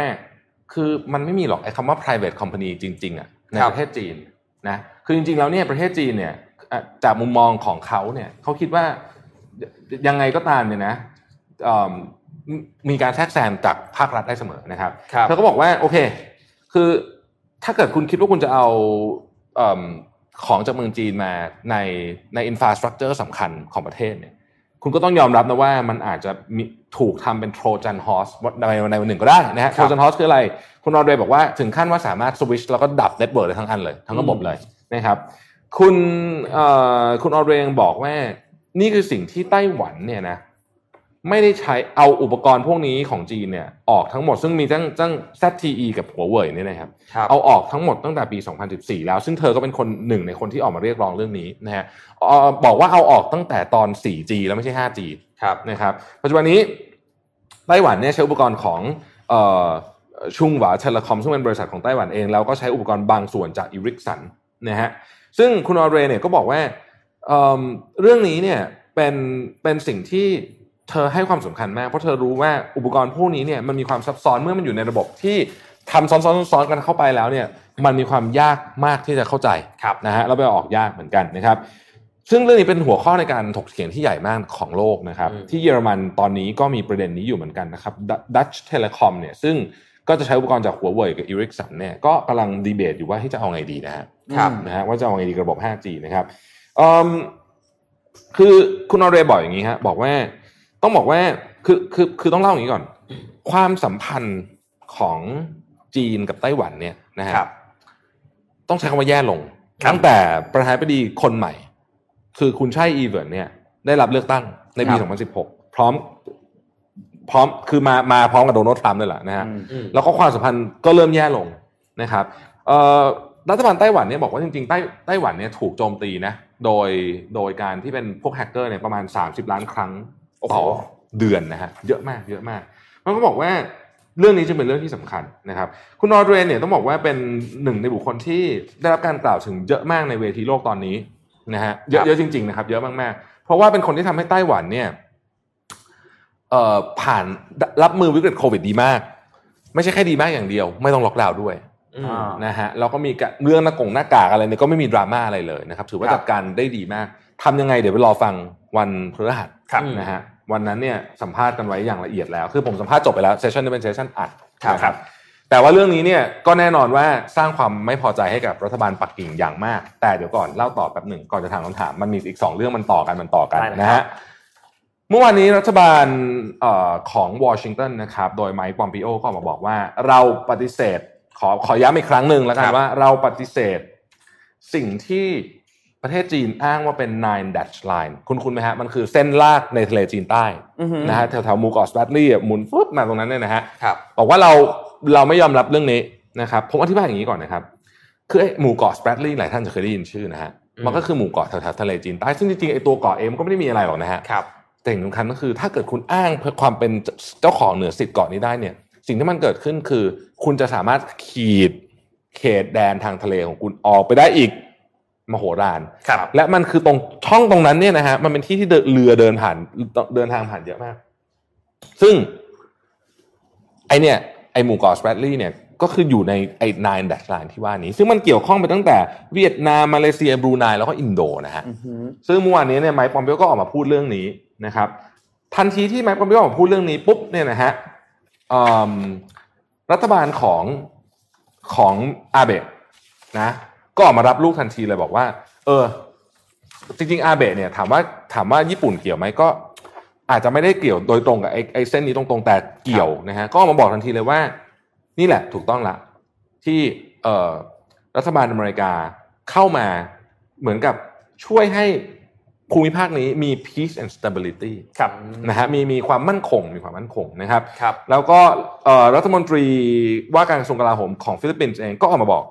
คล้ายๆ กันแต่รัฐมนตรีว่าการกระทรวงกลาโหมฟิลิปปินส์เนี่ยไม่ได้เอ่ยถึงปักกิ่งโดยตรงครับอ่าเหตุผลแบบนี้ มันมีนักวิเคราะห์ คนนี้เป็นคนที่เราได้ยินชื่อบ่อยในข่าว ถ้าเกิดอ่าน Wall Street Journal คือคุณเดเร็กกรอสแมนนะฮะครับคุณเดเร็กกรอสแมนนี่เป็น Senior Defense Analyst อยู่ที่ RAND Corp คือเขามาบอกอย่างนี้ครับบอกว่าประเทศในกลุ่มอาเซียนเนี่ยปัจจุบันนี้ในในครึ่งปีแรกเนี่ยคือ partner การ trade ใหญ่ที่สุดกับประเทศจีนนะอืมดู volume การ trade นะครับเพราะฉะนั้น เขาเชื่อว่าไม่มีประเทศไหนกล้าออกมาชนตรงๆเรื่องนี้อืมทั้งๆที่จริงๆแล้วเนี่ยไอ้เรื่องทะเลจีนใต้เนี่ย ประเทศที่มีปัญหากันอยู่เนี่ยก็คืครับที่จีนทั้งนั้น เพราะจริง ๆ ประเทศที่เอ่อเคสที่ไปชนะอยู่ที่เอ่อกรุงเฮกปี 2016 กับฟิลิปปินส์จำได้ไหมที่กรุงเฮกเอ่อที่เขาตัดสินเรื่องของเขตแดนเนี่ยครับตอนนั้นเนี่ยฟิลิปปินส์ชนะคำร้องของจีน แต่มันก็ยังไม่ได้ถูกปฏิบัติในเชิงในเชิง คือมันก็ยังมีความขัดแย้งอยู่เหมือนเดิมครับนะฮะแล้วประเทศแถบจีนเนี่ยก็ประเทศ ประเทศแถบอาเซียนเนี่ยก็ค่อนข้างจะพึ่งพาการค้าจากจีนจริงอืมๆนะฮะเทเลอร์ฟาเวลนะครับอะเป็นอาจารย์ที่ที่ศึกษาเรื่องนี้โดยตรงอยู่ที่ MIT เนี่ยบอกว่าเขาคิดว่ามันจะเป็นแบบเนี้ยไปอีกนาน แล้วก็อเมริกาก็จะทำอะไรได้ไม่มากด้วยนะครับ ซึ่งก็เป็นตามคาดจริงๆ เมื่อวานนี้รัฐบาลอ่าไม่ใช่รัฐบาลครับ เอกอัครราชทูตจีนประจำกรุงวอชิงตันดีซีเนี่ยออกมาบอกว่า ผมสรุปให้ฟังแบบเป็นภาษาชาวบ้านแล้วกันว่าอืมเรื่องนี้ อเมริกาคุณอยู่ตั้งไกล และคุณก็ไม่ได้อยู่ในข้อพิพาทนั้นด้วยกรุณาอย่ามายุ่งครับเนี่ยตอบอย่างนี้เลยนะฮะครับอย่างเงี้ยอย่ามายุ่งอย่ามายุ่ง อย่าอย่ามายุ่งเพราะคุณเนี่ยมาทำให้ความตึงเครียดในในในเขตนี้เนี่ยเพิ่มขึ้นอืมโดยไม่มีความจำเป็นนะครับใช่ซึ่งจีนเขาจะตอบโต้ประมาณอย่างเงี้ยอ่าจะจีนชอบตอบโต้ประมาณนี้แล้วก็เราก็อย่าลืมว่าตอนนี้เนี่ยจีนซ้อมรบที่ทะเลจีนใต้ แล้วก็ใกล้ๆกัน ไม่ไกลมากครับก็มีกองเรือบรรทุกเครื่องบินของสหรัฐอยู่สอง สองกองเรือใหญ่ ๆ ก็คือ USS Nimitz กับ USS Ronald Reagan ครับนะครับ ซึ่งลอยลำอยู่ตรงนั้น แล้วก็ไม่ใช่ลอยลำเฉยๆนะครับอ่าทุกคนคิดว่าให้ยวันก่อนเพิ่งส่งเครื่องบินรบขึ้นมาบินเลาะเหมือนเขตน่านฟ้าของจีนนะฮะครับ อยู่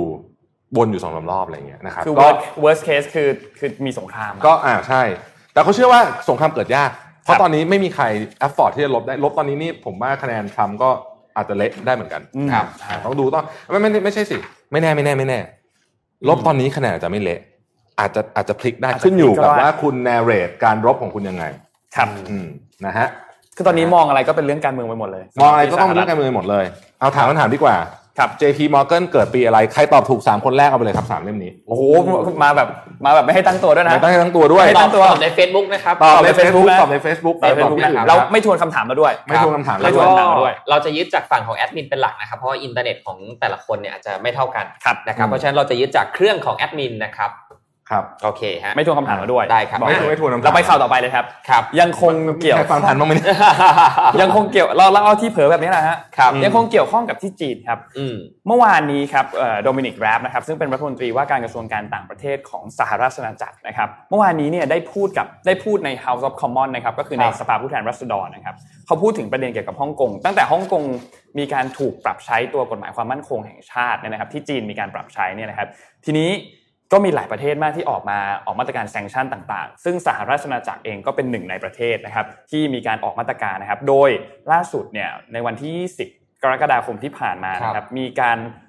ระงับการบังคับใช้สนธิสัญญาส่งตัวผู้ร้ายข้ามแดนกับฮ่องกงอย่างไม่มีกำหนดนะครับขยายออกไปเลยนะครับคือเดิมทีแล้วเนี่ยเวลามีเรื่องนี้เนี่ยนะครับทาง อังกฤษแล้วก็ฮ่องกงเนี่ยสามารถส่งตัวผู้ร้ายข้ามแดนกันได้นะครับอืมทั้งสองฝ่ายส่งหากันได้นะครับ แต่ว่าตอนนี้เนี่ยคุณโดมินิกแรบนะครับพูดว่าเราเริ่มไม่แน่ใจแล้วว่า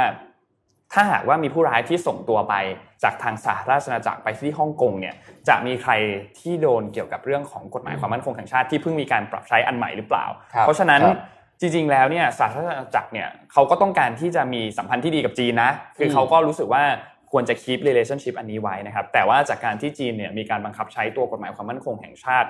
ที่เป็นฉบับใหม่ของฮ่องกงเนี่ยรู้สึกว่ามันละเมิดละเมิดพันธกิจอย่างรุนแรงมากๆนะครับเพราะฉะนั้นเรื่องนี้เนี่ยทำให้เกิดเหตุการณ์ก็คือเขาก็มีการแซงชั่นเพิ่มเติมอีก ไม่ใช่แค่เรื่องการส่งตัวผู้ร้ายข้ามแดนเท่านั้นนะครับแต่ว่าทางอังกฤษเนี่ยยังคงมีการระงับนะครับ ตัวการส่งออกอาวุธด้วยนะครับ ก็คือห้ามส่งออกอุปกรณ์ใดๆก็ตามนะครับ ที่ใช้เกี่ยวกับเรื่องของการปราบปรามจราจรอืมหรือว่าอาวุธยุทโธปกรณ์ต่างๆอะกระสุนด้วยนะครับกุญแจมือระเบิดควันระงับทั้งหมดนะครับ จะครัไม่บมีการส่งไปที่ฮ่องกงนะครับอืมนี่เป็นเรื่องที่สองนะครับต่อไปนะครับคือคุณโดมินิกแรปเนี่ยเขาก็พอพูดใน House of Commons แล้วเนี่ยตอนแรกเนี่ยก็ดูเชิงแล้วว่าโอเค ฝ่ายพรรคแรงงานจะเห็นด้วยไหม Labour Party เห็นด้วยไหมสรุปว่าเห็นด้วยครับนะครับ ทำให้ทั้งสองฝ่ายเนี่ยก็คือทั้งพรรคฝ่ายค้านแล้วก็ฝ่ายรัฐบาลเนี่ยเห็นด้วยกับตัวนโยบายอันนี้ทั้งสิ้นอืมนะครับทำให้ตอนนี้เนี่ยไม่มีแรงขัดขานแล้วนะครับสำหรับในประเทศนะครับ สถานการณ์ของฮ่องกงตอนนี้เนี่ยก็ดูจะไปต่อเรื่อยๆนะคือครับคุณแคริลามเองเมื่อวานนี้ก็เพิ่งมีการประกาศตัวเลขผู้ติดเชื้อภายในประเทศ ภายในภายในฮ่องกงเนี่ยไม่ใช่ประเทศนะครับขออภัยนะคครัรับบภายในฮ่องกงเนี่ยสูงที่สุดด้วยอืมนะครับ แล้วก็มีการประท้วงอยู่นะ ยังมีการประท้วงอยู่นะครับยังไม่ได้ยังไม่ได้หยุดประท้วงนะครับสำหรับที่ฮ่องกงนะครับ เพราะฉะนั้นเรื่องนี้เนี่ยมันเชื่อมโยงกันหมดเลยอะครับ อืมมันเชื่อมโยงหมดจริงๆคือความสัมพันธ์ระหว่างจีนโลกตะวันตกกับจีนเนี่ยตอนนี้เนี่ยฮ่องกงกลายเป็นเหมือนกับ epicenter อยู่นะฮะขครัอบภาพที่ผมเพิ่งส่งมาให้นิดนึงได้ไหมฮะขอขอภาพขึ้นหนึ่งเป็นเสริมข่าวฮ่องกงให้นนท์ครับหมึกกับนนท์ถ้าก่อนเห็นรูปนี้อาจจะเดาไม่ออกครับนะฮะเวลาถามว่าประเทศไหนเนี่ย ไม่ใช่ประเทศขออภัย ที่ไหนเมืองไหนแล้วกัน ที่ไหนเนี่ยมีเขาเรียกว่า ultra high net worth individuals ก็คือบุคคลที่มีทรัพย์สินเยอะ โดยโดย definition นี้ต้องบอกกันว่าใครเป็นคน definition definition นี้เป็น definition ที่พวก private banker ชอบใช้นะครับครับก็คือคุณมีทรัพย์สินเนี่ยเกิน 30 ล้านเหรียญสหรัฐอืมนะครับ เป็นเงินไทยก็ประมาณเกือบเกือบพันล้านเนี่ยนะฮะพันล้านประมาณนี้เนี่ยนะครับ เกิน 30 ล้านเหรียญสหรัฐเรียกว่าเป็น ultra high net worth นะฮะอืม ที่ไหนมีเยอะที่สุดเป็นเทียบต่ออัตราส่วนประชากร1นึ่งแสนคนสมมุติอย่างนี้นะครับครับฮ่องกงฮ่องกงเยอะสุด อันดับหนึ่งของโลกเลยนะฮะเยอะมาก เยอะมาก ตามมาด้วยสวิตเซอร์แลนด์ลักเซมเบิร์กสิงคโปร์ไอร์แลนด์แล้วก็กาตาร์สวีเดนแคนาดาอะไรเงี้ยนะครับครับแต่ฮ่องกงนี่คือแซงชาวบ้านมาแบบเกือบเท่าตัวเลยนะฮะเพราะฉะนั้นเขาถึงบอกว่าฮ่องกงเนี่ยมันเสร็จคือฮ่องกงเศรษฐีเยอะมาก จริง ๆ เยอะจริง ๆ ครับเอิ่มและการที่ เวลาบอกว่าถ้าสมมติจะมีคนอพยพจากฮ่องกงอ่าไปอยู่อังกฤษด้วยวีซ่าชื่ออะไรนะนนท์ LBO BNO ป่ะครับ BNO ครับ BNO มันจึงมันจึงส่งผลนะฮะเพราะว่าคุณอาจจะไปไม่เยอะคุณไปสองแสนคน แต่คุณเศรษฐีเยอะมากอะนะฮะเพราะฉะนั้นมันก็จะเปลี่ยนชิฟเศรษฐกิจเยอะมากทีเดียว แล้วคนเหล่านี้ไม่ได้ไปแค่ทรัพย์สินอย่างเดียว เข้าไปด้วยธุรกิจกิจการอะไรต่างๆนานามากมายครับนะครับอะนะฮะ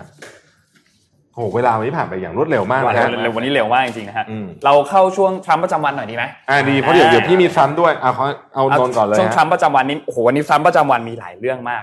เราเราขอไปทีละเรื่องนะครับเอาเรื่องแรกก่อน ตอนนี้เนี่ยที่พอร์ตแลนด์มีประท้วง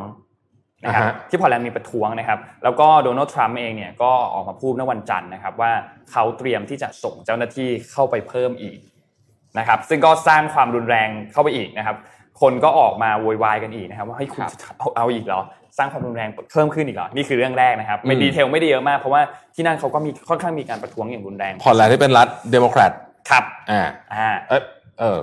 พอร์ตแลนด์ออริกอนออริกอนเป็นรัฐของเดโมแครตถูกต้องครับโทีนี้มีอีกครับจำตอนที่ Rolling Stone ออกมาพูดถึงเรื่องของที่โดนัลด์ทรัมป์ออกมาใช้เพลงของเขาครับในการอ่าแล้วก็แบบอย่าใช้ทำแคมเปญอย่าใช้หาเสียงใช่ใช่ไหไหมมอ่าอ่าแล้วเขาก็แล้วก็ไม่ได้รับการอนุญาตด้วยผิดลิขสิทธิ์ด้วยอืมครับล่าสุด Linkin Park ครับออกมาบอกเหมือนกัน Linkin Park ออกมาแบบเดียวทำใช้เพลง Linkin Park ด้วยเหรอLinkin Park ใช่ใช่แบบเดียวกันเลยครับ Linkin Park ออกมาบอกโอ้แบบเดียวกันเลยมีแนวครับว่า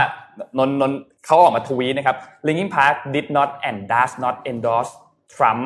nor authorize his organization to use any of our music ครับก็คือก็คือคือไม่ให้ใช้อะพูดง่ายอืมๆแปลง่ายๆก็คือไม่ให้ใช้นะครับ นอกจากนี้เนี่ยจริงๆ ไม่ได้มีแค่ Linkin Park นะครับที่เคยออกมานะครับ เมื่อประมาณสัก 4 ปีก่อนเนี่ยอเดลเองก็ออกมา พูดเหมือนกันนะครับว่าเฮ้ยโดนัลด์ทรัมป์ไม่ได้ขออนุญาตเลยนะ ที่จะใช้เพลงของเขานะครับตอนนั้นโดนัลด์ทรัมป์ใช้เพลง Rolling in the Deep นะครับครับในการเปิดก่อนที่จะมีการหาเสียงนะครับในช่วง 4 ปีที่แล้วนะครับ นอกจากนี้ยังมีอีกนะครับ Foo Fighter นะครับ REM นะครับแล้วก็อย่างที่บอกคราวที่แล้วก็คือ Rolling Stone แล้วก็มี Pharrell Williams ด้วยโหแต่แต่ละอันนี้วัยแบบแบบวัยวัยรุ่นแบบบิลบอร์ดชาร์ตทั้งนั้นนะอ่าใช่ วงใหญ่ๆเลยโอ้ยแล้วก็คือหลาย ๆ วงก็ออกมาบอกนะครับว่าเฮ้ยเอ่อทีมหาเสียงของทรัมป์เนี่ยไม่ได้มีการมาขออนุญาตในการใช้เพลงเลยนะอืมไม่ได้มีอะไรเลยนะครับทีมเพราะหาเสียงอาจจะต้องมีคนทำเพลงอ่าดูแล้วเพราะว่าไปขอซื้อศิลปินเหล่านี้ไม่ขอซื้อก็อาจจะไม่ให้ตั้มทวีตกันมาขนาดนี้แล้วอ่าใช่คือคือก็มีเคสอย่างนี้เยอะมาคกรับสำหรับโดนัลด์ทรัมป์นะครับสำหรับเรื่องอืมเกี่ยวกับเรื่องประมาณเนี้ยครับทรัมป์นะฮะครับพี่ทันมีเรื่องทรัมป์ว่าไงครับมีเรื่องทรัมป์ครับ มีเรื่องทรัมป์ที่เท็กซัสอะอธิบายอย่างนี้ก่อน การเลือกตั้งของอเมริกาเนี่ยมันจะมีสิ่งที่เรียกว่า electoral college ครับคือใครได้ปุ๊บได้หมดทั้งรัฐอ่านนะฮะนั่นหมายความว่าอะอย่างสมมติยกตัวอย่าง สมมติเราบอกว่า การเลือกตั้งครั้งล่าสุดแล้วกันนะครับทรัมป์กับคลินตันเอ่อทรัมป์กับฮิลลารีคลินตันเนี่ยถ้าเรานับ popular vote ซึ่งในใน common sense ของเราเวลาเราจะเลือกอะไรสักอย่างเนี่ยมันครับควรจะเลือกด้วยการที่ใครอยากได้มากที่สุดถูกไหมเป็นประเทศถูกไหมครับ จริงๆฮิลลารีคลินตันชนะเกือบสามล้านคะแนนนะอืมคือคือถ้านับเนื้อเนื้ออกไหมสมมติจำนวนคนโหวตอะว่าหนึ่งร้อยล้านคนเนี่ยนะฮะ ครับฮิลลารีคลินตันชนะเกือบสามล้านคนนะฮะครับแต่ว่าแพ้ไม่ได้เป็นประธานาธิบดี ด้วยเหตุผลเรื่องกลไกเรื่องที่เราเรียกว่า electoral college นี่แหละครับอ่าอย่างนี้ รัฐที่มี electoral college เยอะที่สุดอันดับหนึ่งเนี่ยคือแคลิฟอร์เนีย ซึ่งเราคงจะพอนึกออกแล้ว เพราะแคลิฟอร์เนียเป็นรัฐใหญ่ใหญ่เป็นเยอะเศรษฐกิจเยอะว่ากันไปครับที่สองคือเท็กซัสนะครับอะเท็กซัสหลับตาคิดก็พอจะนึกออกว่าเป็นรัฐของ Republican แน่นอนถูกไหมฮะครับซึ่งต้องบอกว่า เดโมแครตเนี่ยไม่เคยชนะที่เท็กซัสเนี่ยมาตั้งแต่ปี 1976 นู่นสมัยจิมมี่คาร์เตอร์นู่นนะครับนะฮะก่อนผมเกิดอีกนะครับไม่เคยชนะเลยนะฮะแล้วก็ไม่เคยมีใครคิดว่าเดโมแครตจะมาชนะที่นี่ด้วยนะครับ แต่ประเด็นมันมีตรงนี้ครับ ล่าสุดเมื่อวันอาทิตย์ที่ผ่านมาเนี่ยมันมีโพลมาจาก Dallas Morning News ที่ทำกับ UT Tyler เนี่ย U U อ่า U of Texas ที่ Tyler เนี่ยนะครับเป็นโพลที่บอกว่าตอนนี้เนี่ยไบเดนเนี่ยนำห้าคะแนนนะ ซึ่งทุกคนตกอกตกใจมากเพราะว่าปกติเนี่ยนะครับ ไม่เคยฮะครับ คือไม่เคย คือปกติทำโพลก็ไม่นำยังไงก็ไม่นำโพลล่าสุดตอนทำตอนนู้นเนี่ยนะฮะเมื่อผ่านมาสักประมาณเดือนเมษาเนี่ยตอนนั้นยังเท่ากันอยู่เลยนะครับ เหตุผลก็เพราะว่าคนเท็กซัสที่เป็นเดโมอ่าที่เป็นริพับลิกันนะครับขออภัยเนี่ยนะฮะรู้สึกว่าทรัมป์รับมือกับเรื่องของโควิด -19 ได้แย่นะฮะอืม ปี 2016 เนี่ยที่เท็กซัสเนี่ยนะครับทรัมป์ชนะฮิลลารีคลินตันไป 9 จุดนะฮะแต่โพลล่าสุดตอนนี้เนี่ยคือเท่ากันนะครับคือมันมีสสคนหนึ่งฮะชื่อคุณเวล่าคุณเวล่าเนี่ยเป็นสสของของเท็กซัสแต่ว่าเป็นเดโมแครตนะฮะเขาบอกว่าเหตุผลเนี่ยเขาเล่าเขาเขาเล่าให้ฟังแล้วกันเขาบอกว่าเขาเนี่ยออกจากขับรถออกจากเท็กซัสเนี่ยไปเมื่อสามอาทิตย์ที่แล้วนะครับ ขับจากเท็กซัสไปวอชิงตันเนี่ยนะฮะเมื่อสามอาทิตย์ที่แล้ว ตอนที่เขาขับออกไปเนี่ยเขาไม่รู้จักใครเลยแม้แต่คนเดียวที่เป็นส่วนตัวนะที่ติดโควิดสามอาทิตย์ผ่านไปเนี่ย คนรู้จักของเขาส่วนตัวเลยที่เขารู้จักแบบรู้ชื่อว่าใครนะเคยเจอหน้าเจอค่าตากันเคยทำงานกันเนี่ยติดโควิดไปห้าสิบคนแล้วตายไปสามนี่คือความนี่คือความรู้สึกของคนปัจปัจปัจเจกบุคคลคนหนึ่งนะครับเขาบอกว่าครั้งนี้เนี่ยมันเหมือนกับเฮอริเคนเป็นสิบสิบลูกเลยเข้ามาแล้วแล้วเขาบอกทรัมป์รับมือได้แย่มาก ทรัมป์เนี่ยเวลาไปถามล็อบบี้ยิสต์ทางการเมืองเนี่ยนะครับ จะบอกว่าครับถ้าพูดถึงเท็กซัสโดยเฉพาะเขตที่ห่างไกลจากตัวเมืองเนี่ย มีเขาใช้คำว่าซัดดัมฮุสเซน level of popularity คือคนแบบเชิดชูเลยนะ ระดับนั้นเลยนะครับ แต่ครั้งนี้เนี่ยไอความรู้สึกเนี้ยอาจจะค่อยๆเปลี่ยน แล้วคนในเมืองรวมถึงผู้หญิงเองเนี่ยนะฮะในเมืองเนี่ยก็เริ่มรู้สึกว่าอยากจะโหวตให้ฝั่งเดโมแครตครับ มันมีสัญญาณที่ น่าสนใจอยู่อันหนึ่งก็คือปี 2018เนี่ยมันมีการเลือกตั้งวุฒิสมาชิกที่เท็กซัสนะครับอืมซึ่งเป็นการแข่งขันระหว่างวุฒิสมาชิกคนดังของฝั่ง Republican คือเท็ดครูซครับนะฮะกับอีกฝั่งเดโมแครตคนนั้นเนี่ยคือเบต้าโอโรกนะครับเอ่อเบโต้โอโรกนะฮะขออภัยนะฮะเบโต้โอโรกแพ้นะครับแต่แพ้นิดเดียว แต่ว่าคะแนนที่ทำให้เขาแพ้นิดเดียวเนี่ยมันมาจากกลุ่มคนกลุ่มหนึ่งครับซึ่งชื่อว่ากลุ่มตั้งชื่อกลุ่มเดิมว่า people กลุ่มคนกลุ่มนี้เนี่ยสนับสนุนโอโรกทำให้คะแนนเนี่ยเรียกว่าอื้อหือแบบ เฉือนเกือบเกือบจะชนะเท็ดครูซได้ แต่ก็แพ้ไป แต่กลุ่มคนกลุ่มนี้เนี่ยตอนนี้มาสนับสนุนโจไบเดนอืมถ้าเกิดว่าโจไบเดนชนะที่เท็กซัสจริง ๆ ในการเลือกตั้งจริงๆเนี่ยนะครับนี่จะเป็นเหตุการณ์ครั้งสำคัญมาก ๆ ที่อาจจะเปลี่ยน landscape ของการเมืองสหรัฐอเมริกาไปอีกหลายสิบปีเลยทีเดียวก็ได้นะครับต้องจับตามองเลยที่นี่นะฮะนนนนยังขออยู่ที่เรื่องเรื่องเลือกตั้งนิดนึงปิดท้ายข่าวสุดท้ายให้ครับนะครับ จำคันเยเวสต์ได้ใช่ไหมครับอืมที่ออกมาประกาศว่าเขาจะลงรับสมัครเลือกตั้งอืมประธานาธิบดีเช่นเดียวกัน จัดหาเสียงแล้วนะครับ จัดการหาเสียงไปแล้วนะครับ ที่เอ่อทางตอนเหนือของเมืองชาร์ลสตันนะครับ โดยในการปราศัยครั้งนี้เนี่ยแคมเปญการหาเสียงครั้งนี้เนี่ยมีคนเข้าร่วมประมาณร้อยกว่าคนนะครับครับ โดยการหาเสียงครั้งนี้เนี่ยต้องบอกว่าเขาหาเสียงที่รัฐเซาท์แคโรไลนานะครับ มีการพูดถึงหลายประเด็นเหมือนกันเรื่องของการทำแท้งศาสนาคริสต์แล้วก็ครับเรื่องของการเหยียดสีผิวนะครับ ทีนี้ประเด็นก็คือ เขาไม่ใช้ไมค์อืมเขาบอกว่าให้คนที่มาเข้าร่วมงานทั้งหมดเนี่ยเงียบๆจะได้ได้ยินเสียงเขานะครับ แล้วเขาก็พูดถึงเรื่องเกี่ยวกับประเด็น ไม่ว่าจะเป็นประเด็นเกี่ยวกับของเรื่องการทำแท้งเขาบอกว่าเขาเป็นคนที่เคร่งศาสนามากนะ แล้วก็ไม่เห็นด้วยเกี่ยวกับเรื่องของการทำแท้ง แต่ว่าก็ยังเข้าใจว่าการทำแท้งที่ถูกกฎหมายเนี่ยควรจะเป็นยังไง แล้วเขาก็เสนอว่าคุณแม่ที่มีการทำแท้งหรืออะไรก็ตาม หรือว่าถ้าไม่ได้ทำแท้งเนี่ยควรจะมีการ รับเงินสนับสนุน 1 ล้านดอลลาร์เป็นค่าเลี้ยงดูบุตรด้วยนะครับครับ เพราะว่าเห็นว่าการมีลูกเนี่ยมีค่าใช้จ่ายตามมามากมายนะครับอืมทีนี้ประเด็นมันคืออย่างนี้การหาเสียงครั้งนี้เนี่ยต้องบอกว่าคือคือเป็นแนวแนวแบบคนไม่เคยหาเสียงอะไม่ได้มีแคมเปญมีไม่ได้มีผู้จัดการแคมเปญหาเสียงแบบเป็นเรื่องเป็นราวเหมือนพรรคใหญ่ๆอย่างเดโมแครตแล้วก็ริพับลิกันนะครับเพราะฉะนั้นการหาเสียงในครั้งนี้เนี่ยก็จะเป็นไปอย่างตะกุกตะกักนิดนึงอืมไม่ได้ไม่ได้ราบลื่นเหมือนกับคนอื่นครับๆนะครับแต่ว่า ประเด็นสำคัญก็คือเราไปดูนิดนึงว่า เอ๊ะ ตอนที่เขาออกมาประกาศว่าเขาจะเอ่อลงรับสมัครเลือกตั้งเนี่ยแน่นอนอะมีอีลอนมัสก์คนหนึ่งแล้วที่ออกมาสนับสนุนใช่ไหมครับ แต่ว่าในทางตัวกฎแล้วเนี่ยมันสามารถทำได้ไหมอืมโอเคทำให้มีชื่อในใบรับสมัครเลือกตั้งเนี่ยตอนนี้เนี่ยมันดูเหมือนจะช้ากว่ากำหนดนะครับแต่ว่าล่าสุดนะครับอันนี้คือข่าวล่าสุดอัปเดตนะครับจาก BBC นะครับคันเยเวสเนี่ยได้รับผ่านการผ่านการคัดเลือกจากรัฐโอคลาโฮมานะครับจน มีคุณสมบัติที่จะเป็นผู้สมัครแล้วครับนะครับ ทีนี้ก็ต้องมารอดูต่อแล้วเพราะว่าเขาต้องล่าลายลายเซ็นเนี่ยอีกหลายลายเซ็นเหมือนกันอืมกว่าที่จะมีชื่ออยู่ในตัวใบสมัครได้จริงๆเนี่ยครัครับบเพราะฉะนั้นตอนนี้เนี่ยเรื่องนี้ต้องติดตามยาวๆ ซึ่งตัวคันเย่เองเขาก็ออกมาหาเสียงแล้วนะ ตอนนี้อืมออกมาหาเสียงแล้ว แล้วเราก็น่าจะเห็นแคมเปญการหาเสียงหลังจากนี้อีกพอสมควรเหมือนกันนะครับ เพราะว่าเรื่องนี้บอกเลยว่าสนุกแน่นอนเรื่องของการเลือกตั้งผมชอบคอมเมนต์นี้มากเลยอะครับบอกว่า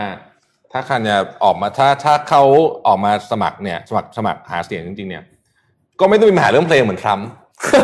เปิดเพลงตัวเองเพลงเลยครับผมแต่งใหม่เลยแต่งใหม่แล้วแต่งใหม่เลยนะฮะครับผมไม่ได้ตำแหน่งประธานาธิบดีแต่อย่างน้อยก็ได้ออกอัลบั้มอ่าฮะก็ได้ใช่ก็เป็นไปได้ เป็นงานโปรโมทอัลบั้มไปด้วยในตัวถูกถูกเอ้ย โปรโมทฟรีนะครับถูกไหมเพราะว่านักข่าวต้องมาอยู่แล้วอ่าใช่อ่านะฮะอันนี้ก็อาจจะเป็นแผนของแกก็ได้นะครับไม่แน่หรือเปล่าหรือเปล่าหรือเปล่านะฮะไม่ต้องไม่ต้องไปติดลิขส่งลิขสิทธิ์อะไรเลยอ่าทั้งสิ้นใช่นะครับหรือเปล่าอะนะฮะวันนี้ต้องขอขอบคุณอ่าสปอนเซอร์ของเราครับนะครับ SC Asset นะครับ SC Asset นะครับขอบคุณ SC Asset โครงการ Centric รัชโยธินนะครับครับเพียง150 เมตรจาก BTS รัชโยธิน ราคาเริ่มต้น 3.9 ล้านบาทนะครับอืมพิเศษสำหรับแฟนรายการที่เข้าไปเยี่ยมชมโครงการ Centric รัชโยธิน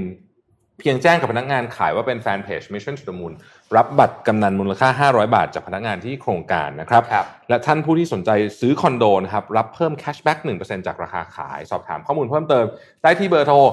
1749เชื่อว่าไม่มีใครโทรเบอร์ผิดแล้วนะครับ เพราะว่าเราเคยเล่นเกมกันแล้วเราเคยเล่นเกมไปแล้วครับนะหนึ่งครับเจ็ดสี่เก้านะครับอ่าก็1749ขอบคุณ SC Asset ด้วยนะครับที่อยู่กับครัเราบตอนเช้านะครับใครสนใจก็ไปเยี่ยมชมดูก่อนได้นะอ่าเข้าไปดูโครงการได้นะครับครับข อบคุณมากๆนะครับครับคิดว่าวันนี้น่าจะครบถ้วนจริงๆมีข่าวเลยเยอะเหมือนกันแต่เดี๋ยวมาเจอกันพรุ่งนี้เดี๋ยวเจอกันพรุ่งนี้ครับแล้วก็เดี๋ยวพรุ่งนี้พี่ปิ๊กกลับมาแล้วพรุ่งนี้พี่ปิ๊กะคกลัรับบมาส่วนหนังสือเราได้เราได้คนได้คนละหได้งคนละแปสามเจ็ดใช่ไหมคำตอบไม่ถูกหนึ่ต้องงแปดสามเจ็ดครับหนึ่งแปดปีสามที่เจ็ถูดกต้องนะคือรับหนึ่งแปดสามเจ็ดเดี๋ยวโอเคแอดมินจะติดต่อกลับไปทาง inbox อ่านะครับขอบคุณนะครับทุกคนที่มาร่วมสนุกแล้วก็เดี๋ยวเจอกันใหม่โอ้ยวันนี้คนมาเยอะมากเลยอะวันนี้คนมาเยอะครับวันนี้คนมาแบบพันห้าร้อยคนเฮฮามากเห็นใน Facebook ขอบคุณทุกคนมากๆนะครับที่ติดตามครับแล้วพบกันใหม่พรุ่งนี้เช้าครับ สวัสดีครับ สวัสดีครับสวัสดีครับ